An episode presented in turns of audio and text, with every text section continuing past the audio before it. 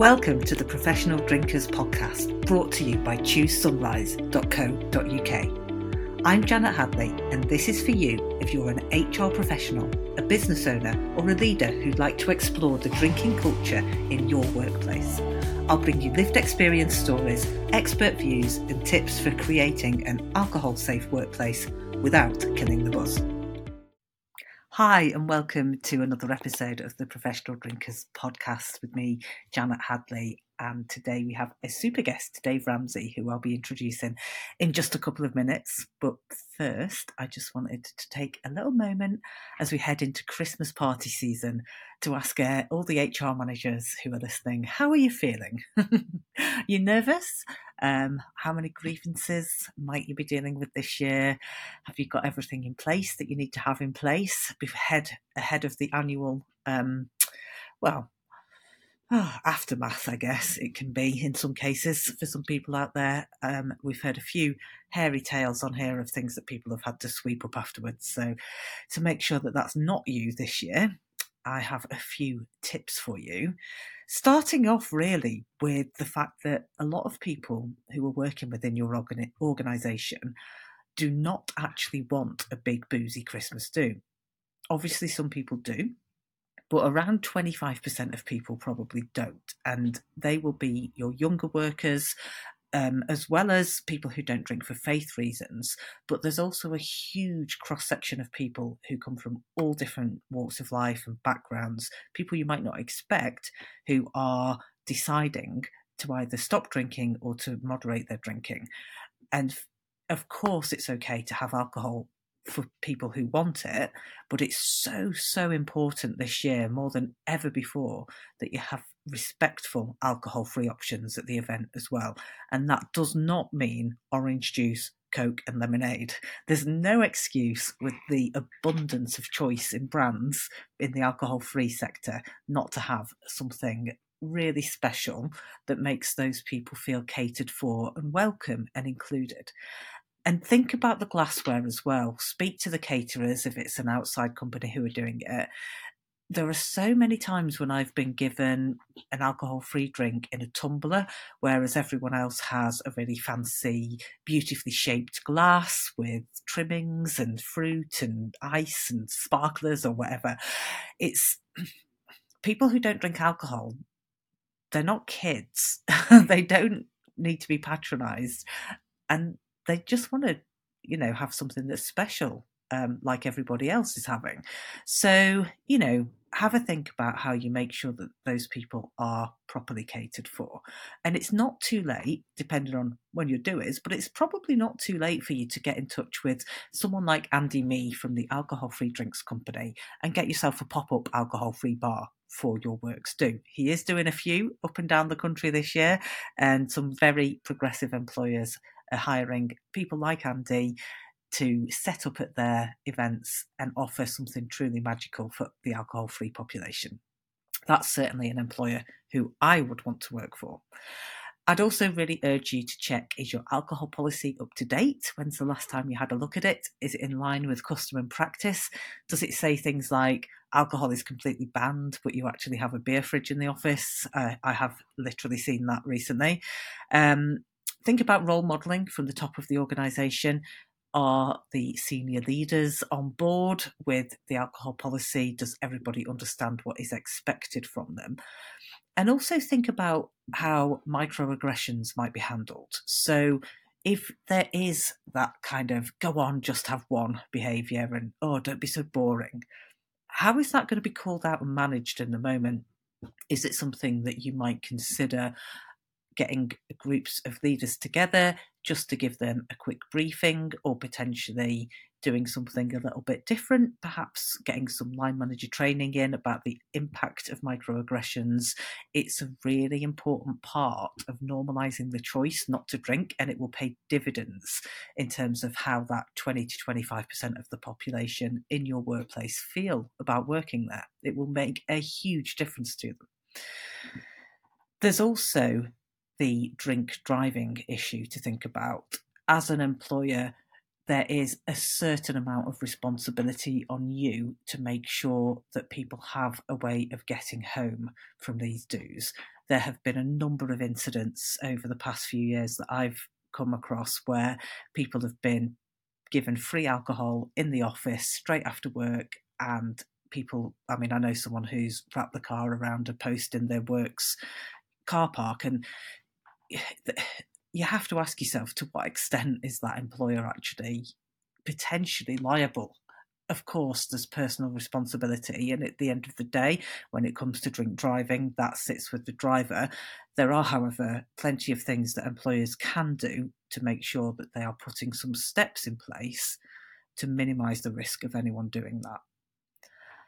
And then finally, I believe that decentralizing alcohol from some of these events will have a huge impact on the range of people who attend, the diversity of those people, and how included some people in your organisation start to feel. And therefore, this will have a huge positive effect on your engagement scores.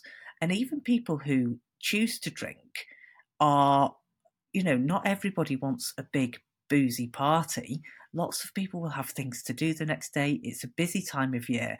And when you start to introduce different activities into your events rather than just drinking, they become more memorable and fun. And actually, this could be the year where you have a Christmas party that everybody remembers. So if you're stuck for ideas, you can head to the Choose Sunrise website, which is choosesunrise.co.uk. And just in the top right hand corner, there's a button there 50 ideas for a sober inclusive event. Download our guide, and you will never be short of an idea for a workplace event ever again for the next 50 Christmases. So, um, cheers to that. Um, so, yeah, make sure you download the guide. And if you do want any help at all, you know where I am hello at choosesunrise.co.uk. Always happy to have a chat. Um, so we're going to move on to introducing my guest for the day, Dave Ramsay. Dave is a really inspirational person who I've been in touch with via social media for quite a long time, and only fairly recently have had sort of face-to-face conversations with. And he is such a, a, a, a an advocate and an ambassador for men's mental health, and he is doing heaps and heaps of work in the workplace to raise the profile of the types of issues that men face. And part of Dave's own story is about stopping drinking in order to preserve and protect and repair his own mental health. And he talks very openly about that. Employers are facing a rising tide of mental health issues in the workplace with record levels of long term absence, and the number one and number two reasons for that long term absence being um, depression and anxiety, both of which have pretty much a 50 to 55% overlap with dangerous drinking levels. So these issues are intrinsically linked, and yet employers often have a bit of a blind spot for this. They will have lots of provision for mental health, and nothing at all around alcohol use and and not always making that connection and I love the work that Dave's doing because he absolutely is making that connection and he's making a big difference with the employers that he works with. So enjoy the interview with Dave. Oh, fantastic. Thank you, Dave, so much for being my guest this week. Dave Ramsay, who I came across um, because Dave is a real advocate of um, all things mental health, uh, particularly in the workplace, and has done a lot of um, proactive work actually, raising the profile of some of the issues that employers face around this thorny topic. So, hello, Dave, and welcome. Afternoon. Thank you very much for having me. Ah, you're so so welcome. Shall we just start off by um, giving you the opportunity to just tell everyone a little bit about yourself and the work that you do? Yeah, of course. Yeah. Um, so, uh, Dave Ramsay, 41 year old dad of four, who you can probably just see behind me in the in the background there. Um, so, yeah, I'm a dad to, to two boys, a girl, and a lockdown surprise. Um, so we had a we had a little boy in in lockdown, um, and you know, for for me, obviously, my world revolves around the kids, um, especially as they get older. You know, there should be a limit on the number of clubs that they can join. Surely, oh, um, but oh, it's a, it's a nightmare, isn't it? But um, but over the last two years or so, um, I'd say my real passion has has been around um, kind of advocating all things mental health, especially around men's mental health, yeah. and I have been um, sober for 423 days now. Woo, so yes. for me, I know, yeah, absolutely amazing. So yeah, I'm really, really pleased. Yeah, that is fantastic, isn't it? How much better do you yeah. feel for it? loads, absolutely yeah. loads better. Um, and it's it's things that people may not even think about. You know, um, I can concentrate better. Um, if I go out, I don't have a three day recovery period. You know, yeah. my wife always used to say to me, if I was going out, she'd be like, "All right, you're going out for a night, but we'll see you in like three days because yeah. you know you just you, are just out of the land of living." Um, but yeah, energy wise, um, I've probably been the fittest I've ever been in my life as well. So yeah, I mean the benefits have, have been absolutely huge. So yeah, yeah. 423 days. And this is perhaps a little bit of a loaded question, but did you expect things to get better, or did you think, oh, it's just something I need to do? Yeah, it's interesting, really, um, because like it started for me. Well, I, I've I'd known for a while, really, that my relationship with alcohol wasn't a great one. Um, yeah, you know, and and I remember we were at a friend's wedding in August last year, and um, we um, it was a particularly boozy affair, as a lot of weddings tend yeah. to be. Um, you know, and, and I I always tried to be like the the ringleader, if you like, the person that was yes. in the center of attention, and um, I used it a lot. You know, which I've realised now, looking back, but I didn't realise at the time that I used it a lot in terms of self medication, in terms of not facing into some of my own challenges, um, and certainly helping me mask how I was feeling from a mental health point of view. Um, and I remember we were, we were, at this wedding last year, and um, I'd been drinking all day. I think I had a gin and tonic at about nine o'clock in the morning um, that started yeah, the day off. Yeah. And I remember in the evening, um, uh, my wife left the wedding. She she left it for about an hour. Um, and for starters, I, I didn't realise. Um, and then secondly, when she came back, um, she said, "You know, I, I, know why you do it now." And I said, uh, "What do you mean?" She said, I, "I know why you do the things you do." She said, "You do it for everybody else. You know, you do it because you think that people expect you to be a certain way." Um, she said, "And I just, I just can't stand and watch it anymore." Um, and wow. although I was incredibly under the influence, I remember yeah. that conversation as clear as anything. Um, and I'm not going to say it haunted me, but it, it stayed with me after after the yeah. wedding. Um, and a couple of weeks later, I decided to um, just have a look at myself, really. Um, mm. And I read a book called The Alcohol Experiment, which is designed oh, yeah. to, um, you know, it's 30 days it's not designed to stop you drinking. You know, my intention wasn't to stop drinking. My intention was just to understand, you know, what, why do I do the things that I do? Um, yeah. And actually, within three days, I remember walking into the kitchen. I said to my wife, "I know, I know, I'm only three days in, but I don't think I'll drink again." And she went, "Okay, then. You know, we'll, we'll see how that goes."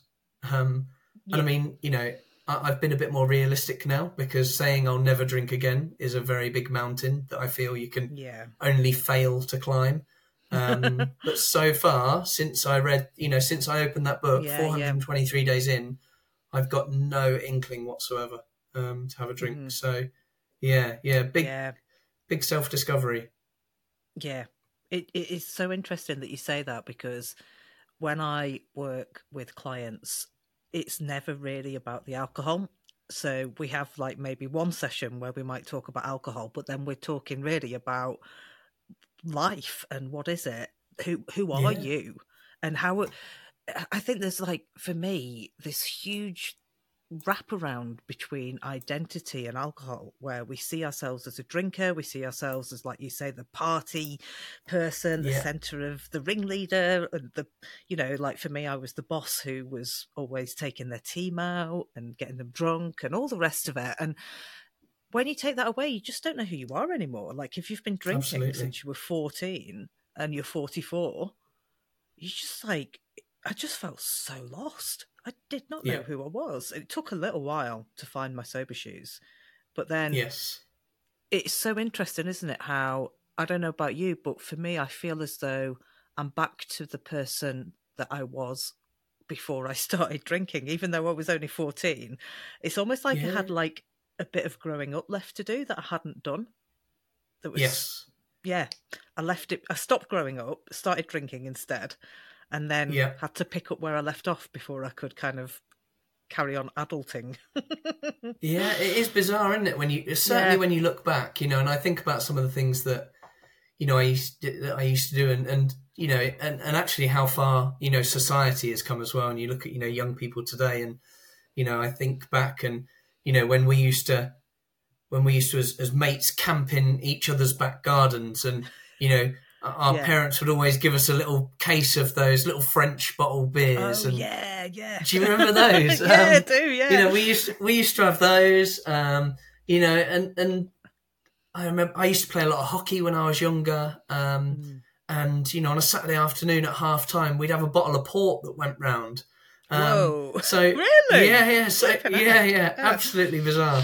Um, yeah. But you do look and you think, you know, wow, yeah, it's, there's so much of my life that has got alcohol involved in it. Yeah. Um, yeah. You know, we we grew up in the licensed trade. Um, you know, we do have um, alcoholism that, that runs in our family. Um, okay. You know, and actually, not last year, the year before, um, we lost my cousin who was just a couple of years older than me. Um, you know, and, and I think there's a few things like that that then start to make you reflect on yourself and your own journey. And whilst yeah. I'd never considered myself to be someone that was, you know, alcohol dependent, yeah. I would get to the end of a day and go, I need a drink after that. And, you know, I yeah. did get to the stage where my drink at the end of a day would be free pouring a gin into a glass and guesstimating where I thought a single was, but it was probably more like a treble.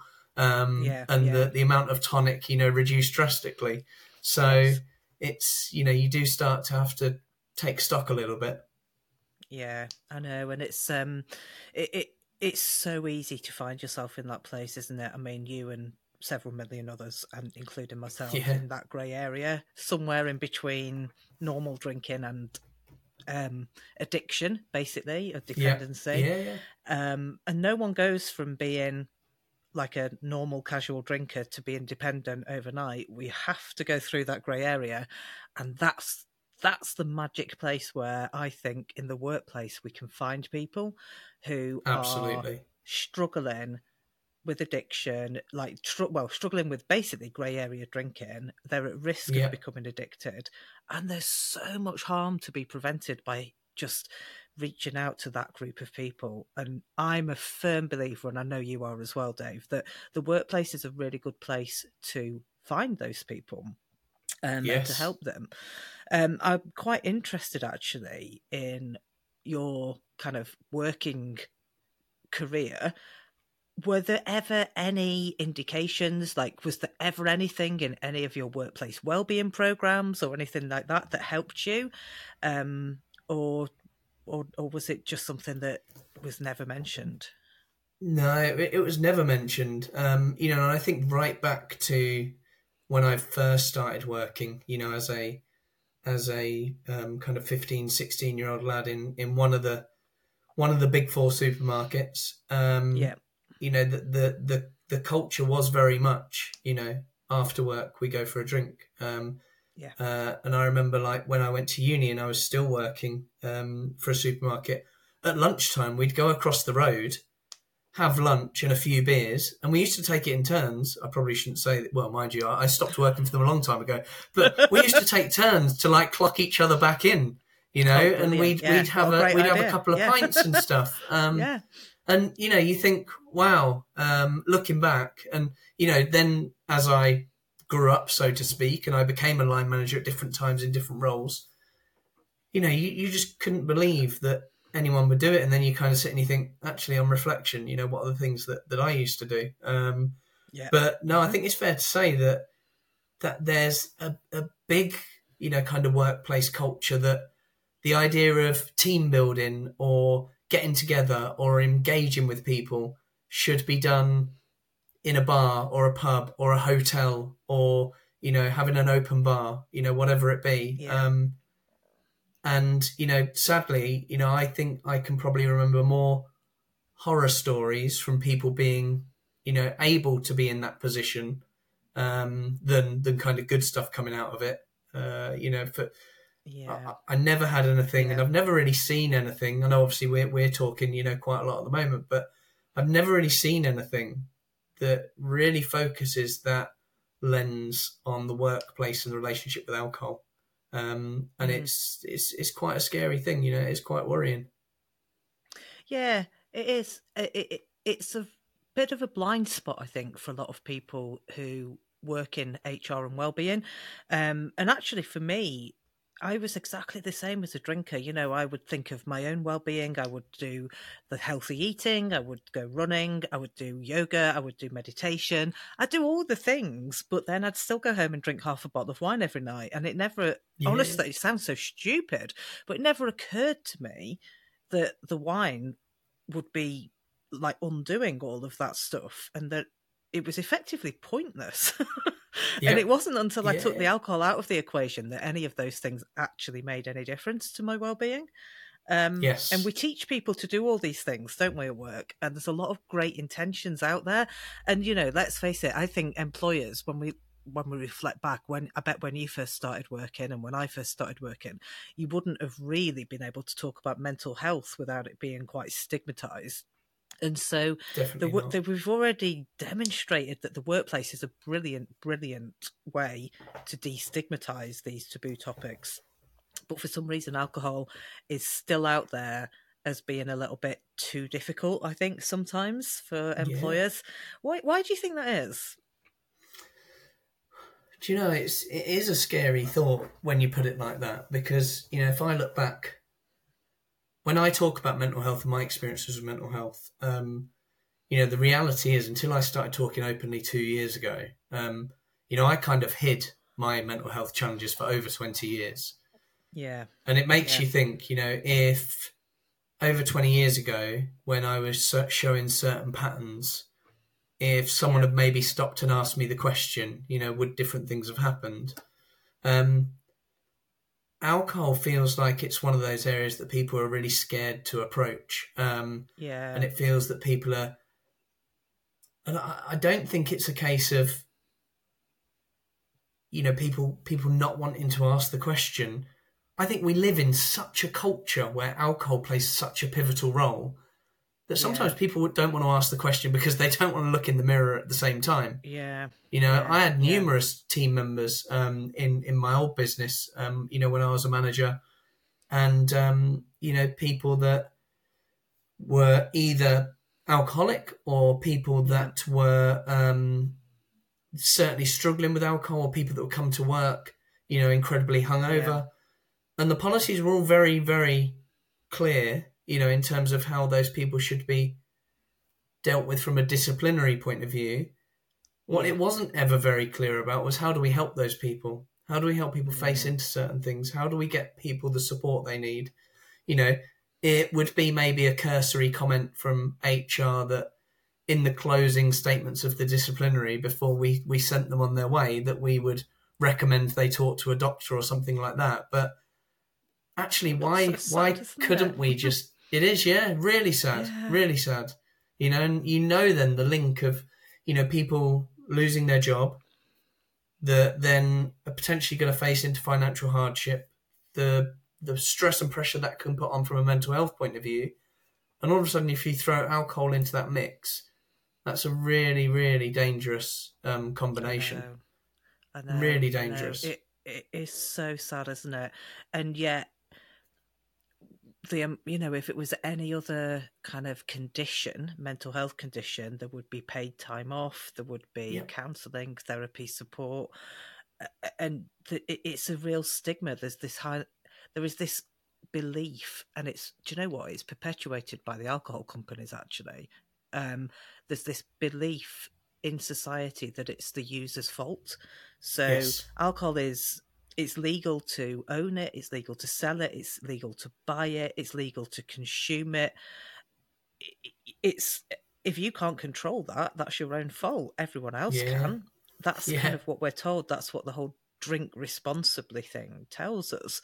And actually, you can flip that on its head. So it's the only carcinogenic addictive substance that we have in beautiful bottles with uplighting in bars with beautiful labels and marketing and advertising. Like Yeah. if you put cocaine in packaging that looked like alcohol, people would be up in arms. Yeah, absolutely. and I don't think I think if there was a free cocaine bar at every workplace do and everyone else took cocaine and you took cocaine, you know, and got addicted to it, people would probably say they shouldn't be giving out cocaine. Yeah. But when it's alcohol, it's completely different. It Isn't is, it yeah. interesting how it is. you know you just change one ingredient in the story and it's a completely different perception. Oh, Mm. absolutely. And I look at um, I look at things like cider. Cider's a prime example, isn't it? Cider's you know Mm. the last few years has become this fashionable drink. Um, you know, and, and I'm celiac, so I know. I actually I actually you know did I did you know drink cider. Um, but you're right. You know the the funky flavors that are put into to. Yeah. it. You know the um, it took me back when you were saying about you know the, the the bottles and stuff like that. You know to when I was younger and things like Bacardi Breezers and that came out and yes. it, it was you know it was entirely about enticing young people Yeah. into into drinking that kind of alco pop generation. Um, Hooch. you know, and if we anything, hooch. yeah, that's right. Yeah, yeah. It's yeah, you know, it's? Oh, I do. Yeah, I do. Yeah. Yeah, the lemon hooch and the green bottles. yeah. But- yes. You know, it's it. The sad thing is though that we don't seem to, as a as a, and I think you're right in terms of a lot of, you know, the the the big companies out there. We don't put enough emphasis behind. A, what are the dangers with it? But B, what's the alternative? Because ultimately, you know, this isn't all about people never drinking. It's about actually, you know, people making sensible choices and understanding, you know, what sits behind that. But people being able to have a choice in the first place. Um, and I use football as, as a really good example. Um, I, I love football. Yeah. We'll go to football at every opportunity. But football is such a big culture, you know, with drinking. Um, and if you go to a football ground, you know, can I get an alcoholic, um, a non-alcoholic, you know, drink? No, um, unless I want a cup of Bovril, um, you know. But Ooh. I'd like to think that I'm I'm not, you know, quite at a Bovril time in my life, um, you know, or, or the or the the, the stage old, um, the age old, sorry, um, soft drinks. Um, Yeah, yeah. you know, Coke and I just think that's sure, that's yeah. such a shame and so sad that we just yeah. discount people. Yeah, I know that is. I, I'm quite surprised you can't get a zero percent beer at a football match. Yeah, interesting. Because There may be I mean, some is grounds the that one do it. thing you can. Yeah, Mm. yeah, they may. Yeah, Yeah, um, that's the one thing you can normally get in the pub is a, an alcohol-free beer. Yes. least, um, Yes. which is a big improvement on the days of only having Beck's Blue. Um, yes, yeah, yeah. but still, there's a long way to go to have proper choice. There is absolutely. Oh yeah, absolutely. But you're right in terms of you know the the amount of money that gets put behind you know marketing campaigns um, and everything else, and you see Yeah. things like you know football's a great example actually where there's a lot of emphasis behind football at the moment in terms of teams promoting and, and advertising sponsorship with betting agencies and you remember years go by Mm. um, you know it used to be alcohol that was heavily kind of you know um, uh, promoted through through football. You know, Liverpool for years was sponsored by um, by Carlsberg, I think it was. You know, um, Yeah, England yeah. were had that sort of link as well, and y- Yeah. you know there does seem to be that that culture around it. But that points people in the direction of you should drink, you should drink, you should drink, instead of Yeah, people having that choice and having that yeah. probably the the the pitfalls that come with it as well. Um, You Mm. know, that's that's maybe one thing that I could have benefited from at a younger age. Yeah, yeah, that's an interesting point actually. Like is there anything else that you think I wish that I wish that I'd known that sooner or I wish I'd come across such and such a thing sooner? Like what's helped you? Um, I think I think there's a few things really. Um, so for me, because I had convinced myself for so long that people expected me to be a certain way, that I had to do certain things, um, that I did need to be the center of attention, um, that actually I had really good people around me. And my worry of if I don't drink, what will they think of me was mm-hmm. absolutely unfounded. Um, you know that they've been absolutely brilliant. Um, you know, my close friends have been absolutely brilliant. Um, you know, couldn't be, I couldn't have asked for any more. And I suppose if I could give myself any advice, you know, from from years gone by, it would be, you you don't have to do the things that you think people are expecting. You know, you are allowed yeah. to do the things that make you happy. Um, you know, and, and I think if if maybe you know, I'd have I'd have kind of thought like that when I was a lot younger. Maybe you know, maybe I'd have still got to this point where I I don't drink, um, or maybe I'd have just been able to manage and have a better relationship with alcohol. But as it was for me, years of, of thinking I had to be a certain way, and alcohol being the prop that I needed to to get me to that place, um, you know, actually actually wasn't necessary. Yeah, interesting. Yeah.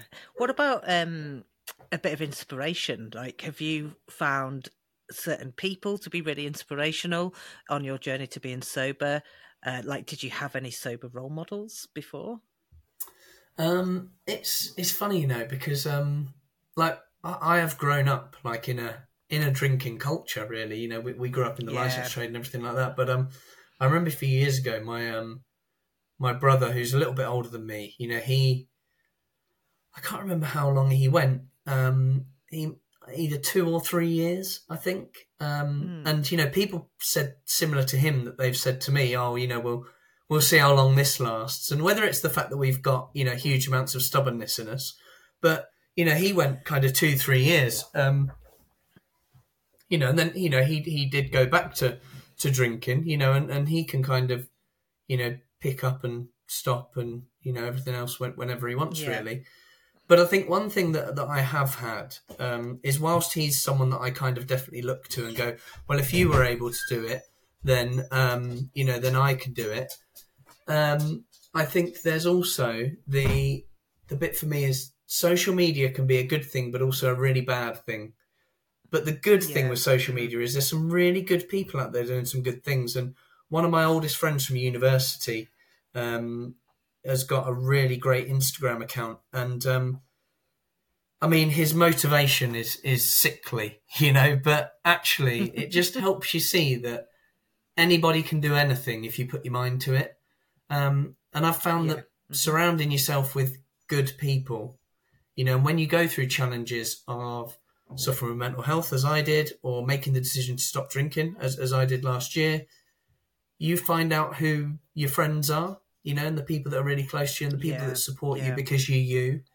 Um, and so surrounding myself with those people, doing things that are right for me and for my family, they're the things that actually people praise and, and comment on. You know, people may, you know, laugh a little bit at your little WhatsApp videos and stuff the morning after the night before, but actually they then go home and they go, oh my word, you should have seen Dave last night, you know?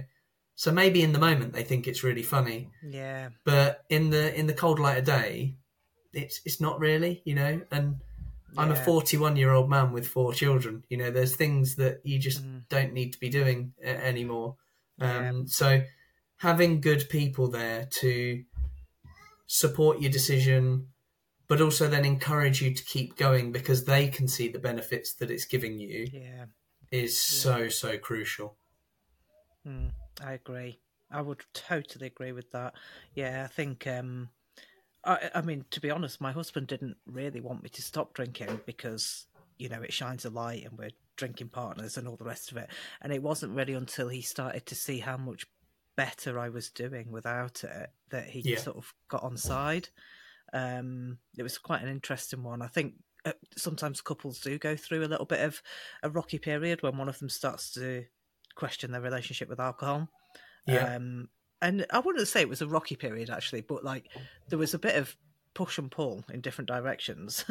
Yes, and it took yeah, quite yeah. a lot for me to stand firm and say, no, I am doing this. Um, but yeah, we're, we're totally through that. Yeah, absolutely. and out the other But side. And That's yeah. so important to keep that that belief, though, isn't it? Of you know, I am doing this, I am doing this, and um, it's funny because I, I, you know, I talk quite openly now, but if I look back, you know, actually when I was drinking, you know, I was drinking to hide away from, you know, all the stuff that I was carrying around. I was drinking to hide away from the reality of facing into that. But actually, that drinking was suppressing me from facing into it. It was suppressing me from being able to talk about it. Um, and I'm not saying that anyone I randomly meet in the street, I start talking them to my about my life story. But you know, I can I can share you know the stuff that I've been through, and I suppose I was worried about being judged previously. For, for but now, you know, the way I look at it is, I don't want people to go through the same things that I went through. So if one bit of my story can be relatable to someone, and it either stops them from doing something, it asks, you know, it may ask them to just ask themselves a question, seek some help, even seek some education, you know, then for me that Yeah. that's worth it. Um, so Oh, yeah. you know, I still get worried about being open and honest, but I, I can be proud of the fact that I'm doing it for the right reasons. Mhm. Yeah, absolutely. Oh, well, that's that's very heartening to hear, actually, Dave. um, so, when it comes to alcohol and your mental health, then, um, uh, to what extent do you think that the issues that you've had in the past with your mental health and alcohol have been kind of wrapped up together? And I guess uh, have have things kind of resolved since you stopped drinking? Like, how much would you say they're tied together? Phew, um, I would say, you know, really closely. Um, Yeah, the the you know I I I kind of yeah over 20 years you know masked what I was really kind of going through um you know and Yeah. I went through periods of time where um you know I would I would self harm um you know I went through a couple of phases in my life where you know I I, I felt like I just didn't want to be here um Mm, and yeah, alcohol always played a big part in that. Um, you know, it would, I would be under the influence at the point that you know I wanted to to do any of those things. Um, I, if I felt sad or I felt like I was losing control, my answer was to have a drink, was to go out, was to sit at home and have a load of drink. You know, it wasn't even a I need to be in a social scenario. Um, so it has absolutely, you know, been hand in hand. Um, and I think, you know, when I look back, you know, 20 years ago, as someone in their early 20s, it wasn't something that you could openly sit and talk about. I certainly didn't feel I could. I didn't feel that I could, you know, face into having mental health challenges. You kind of get brought up in this environment of you cut from the strong, the strong cloth. You know, you need to yeah, you know you you know you, don't you don't cry you don't show emotion you know you've got to be the, the person that shows strength. Um and i just couldn't do that. So my answer was well i'll drink then instead. Um and that's what i did and i, I just kept doing it. Um and there'd been times you know leading up to when i eventually did face into my mental health that you know my wife would say to me you, you need to you need to talk to somebody you know? And i'd be like i'm all you know i'm all right. I can i can handle it. Mm, but my answer was, I'll handle it by keeping it all in here and washing it down with a drink. Um, you know, and that that that ends up for me it did anyway. You know, that ends up with just getting to the point where you can't function. You know, I just could not do anything. You know, and I would break down in tears. And um, even when I first started facing into my mental health, you know, I would I was still drinking at that point. Um, Yeah. and you know, I was I was encouraged to do things like journaling and stuff like that, which I am a massive fan of, and I still do now.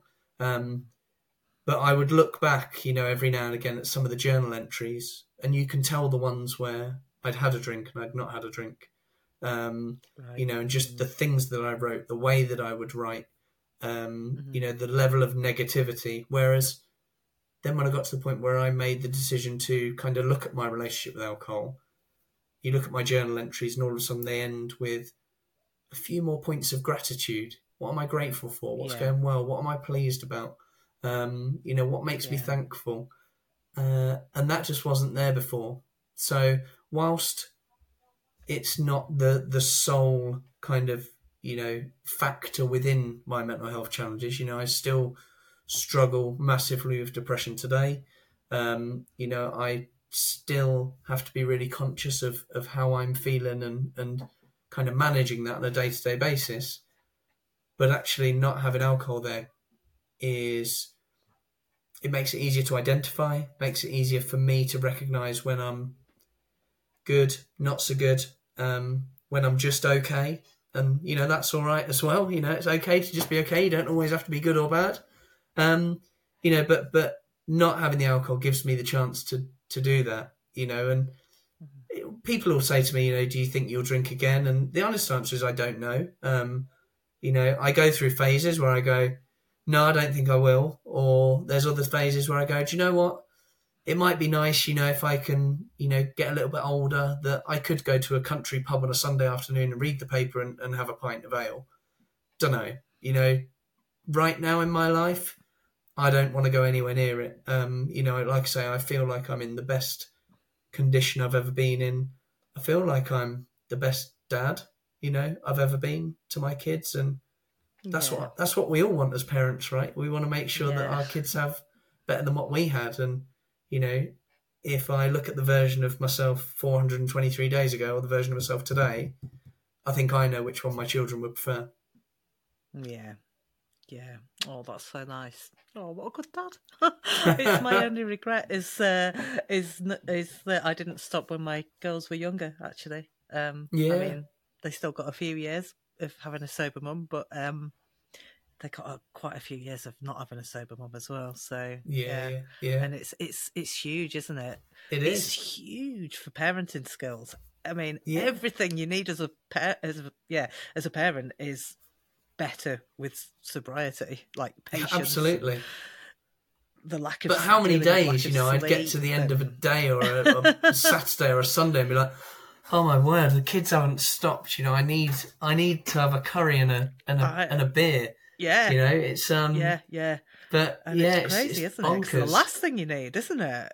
Absolutely, because it doesn't make you feel any better. is- Oh, it's just going to make it so much worse, and then you're going to get more irritated by any like little flare-ups. You're going to like Yeah. fly off the handle much more easily. Yeah, Like the whole thing just like explodes, doesn't it? Whereas when you're sober and you can just go, okay, so we're doing this then, you know, and stay Yeah. calm, and you're Yeah. calm, your kids are calm. Guess what? It's oh, honestly, I really I hangovers and go young back and change one thing. yeah, Oh, yeah. That's it. No, No, they don't go well. They don't go well. Hangovers and young children, definitely not. They really don't. I know. No. Yeah, it's crazy. I cannot believe how successful the mummy and popular the mummy wine culture is, really, because it's like, Yeah, why we need to create a mummy sober culture. Absolutely. Might start that. Start some memes. That's- See how That does well they seem go. to be the thing, though, doesn't it? You know, if like Yeah. you know when when you become a parent and you know i certainly found it for the first you know for the first few years when our kids were young that that probably didn't help me in any way because you then go oh, i get a night out oh my word i'm going to make the most of Mm. this um you Mm. know it's just oh yeah. my word Drink as much And as like I say, can. yeah.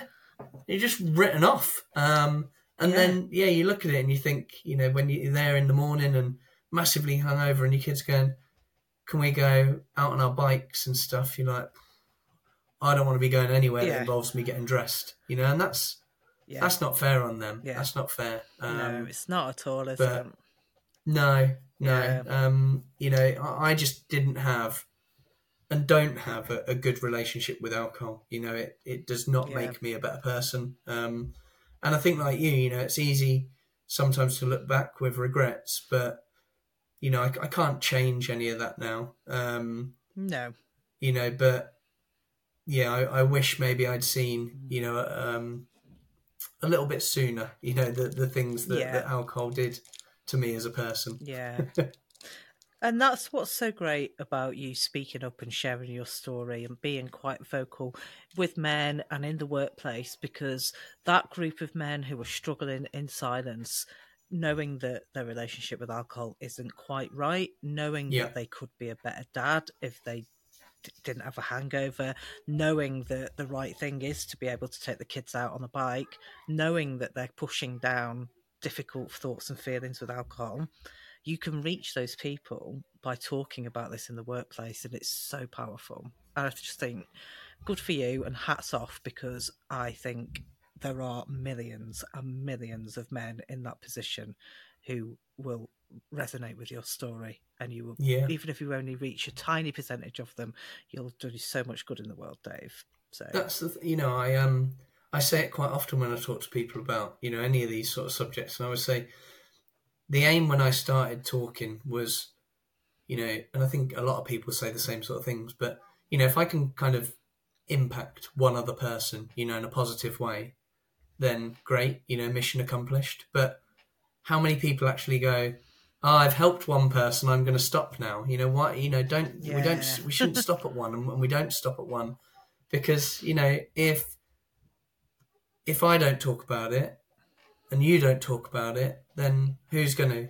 Um, and whilst there are other people out there, we need that to be the common thread rather than yes the the outlier, rather than the yeah the little whisper in the corner. You know, yes and people do need to feel, you know, especially men, um, do need to recognise that actually it's it's all right. You know, it's okay to to recognise that things aren't great. It's all right to recognise that you know maybe you you know maybe someone's self medicating with alcohol, um, and you don't need to. You know, there are options out there, um, and there's there's like minded people that can help you along the way.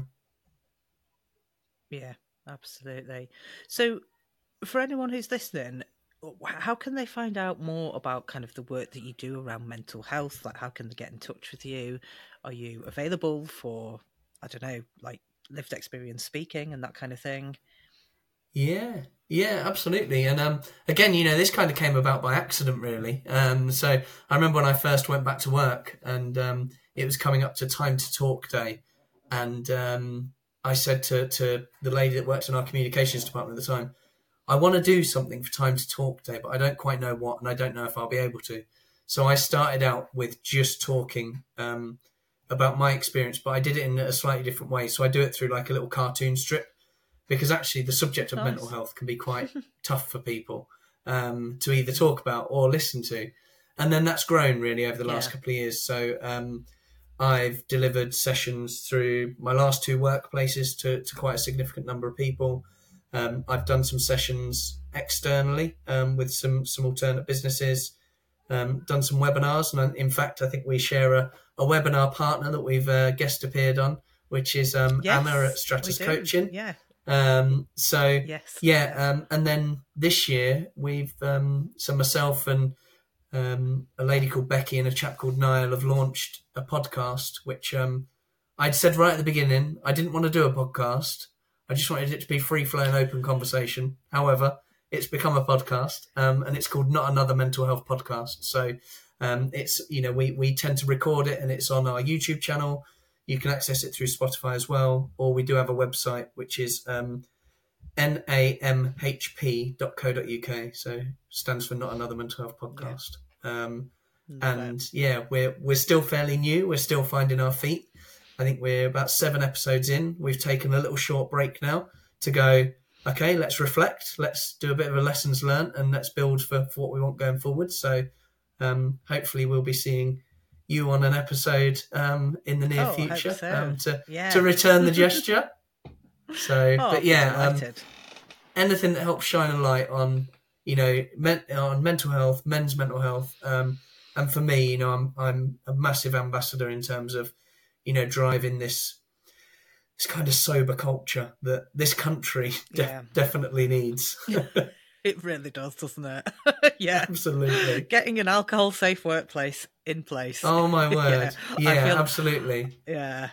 And hopefully, know, you know, I do, hopefully I- we'll we'll have some some good stuff to celebrate there because I know we've been talking about that. Exactly. You know, for, yeah, for, we for have. the workplace yeah. where I am at the moment. So um, yeah, Yeah. there's there's there's Can't a say big too much about that just yet, but you never yeah, know. yeah, yeah. The wheels are the wheels are spinning. is. The wheels are spinning. So yeah. yeah, No, it's great, and um, I feel as though it's inevitable that we'll end up doing some more work together. I, I just I Definitely. can just tell. I don't know what it looks like yet, um, but I love the way that you're so open and collaborative, and just you've got such a similar ethos to the whole um, workplace recovery um, as I have. I, I just can tell that something Yeah, good yeah. is going to happen. absolutely. It's exciting. no, it's been good. It's Yeah. it's been good. You know, and I think you know the first time I saw you was on on the webinar that you did for for Anna. Um, yeah, and then you know ever since you know we've we you know we've been trying to get time together and then when we started you know we finally got there didn't we and it you know you can tell with some people that that things just click and you know i, I absolutely Yeah. feel the same you know it feels like we've got yeah. so many kind of you know shared values um and certainly in this Yes. space so yeah, no Yeah, hopefully lots of exciting things to Can't come. wait to see what comes next. Yeah, we'll have to put you on for another year's time and see what we've done in that year. It'd be interesting, won't it? absolutely Change yeah the do our own little reflection back that's Yeah, it yeah fun. absolutely I'm Too going to get that in the diary. Brilliant. let's go big oh, thank you, Dave. Yeah, I'll go No big or go home. but on sobriety, not on the night. Absolutely. Yes. Um, thank, thank you so so much, Dave. You have been a fantastic guest, and thank you for all the work you do helping to promote mental health in the workplace. You're a star. Thank you very much. Thanks for having me. Oh, thank you so much, Dave, for being such a great guest. And you can tune into Dave's podcast, um, Not Another Mental Health Podcast, in all the usual places, or you can find him on LinkedIn. He is Dave Ramsay, not David, but Dave, D A V E, Ramsay. Um, there are quite a few Dave Ramsays, though, so you may be better looking on Instagram. And you can follow that podcast at Not Another Mental Health Podcast. And it's literally just all one word, Not Another Mental Health Podcast, like that. Um, so you'll find him easily on there. And I just love the tagline that he's got on that. You don't have to be a mental health expert to make a difference. Completely agree, Dave. Love it. Just before we wrap up, I wanted to remind everyone that we are having um, a business networking day on the 18th of January. So different arm of my business. I run a sober business networking community. We are going to be hosting a day of business mindset mastery on the 18th. Everybody who comes to the event will be asked to bring their three business priorities for the following year. And we're going to spend the morning using some techniques from NLP to make sure that our subconscious minds are working towards those priorities. And then in the afternoon, we're going to be sharing our priorities with the rest of the group and asking people to pledge their support, their expertise, their knowledge sharing, perhaps collaboration, something that they can do to help others in the room to meet those priorities and to hit those goals. And I am super excited because everyone is going to leave with crystal clear um, vision of what they want to do over the next 12 months and with a little support team behind them who are going to help them. So if you'd like to know more about that or buy a ticket, you can find out all about it on the soberbusinessnetwork.co.uk. And uh, yeah, I'd love to see you there. It's a, did I say it's in Manchester? It's at the um, Love From Bar, which is the pop up alcohol free bar at campus in Manchester near Piccadilly Station. So yeah, um, head to soberbusinessnetwork.co.uk and find out about that. I hope to see lots of you there. Thanks very much. Bye bye.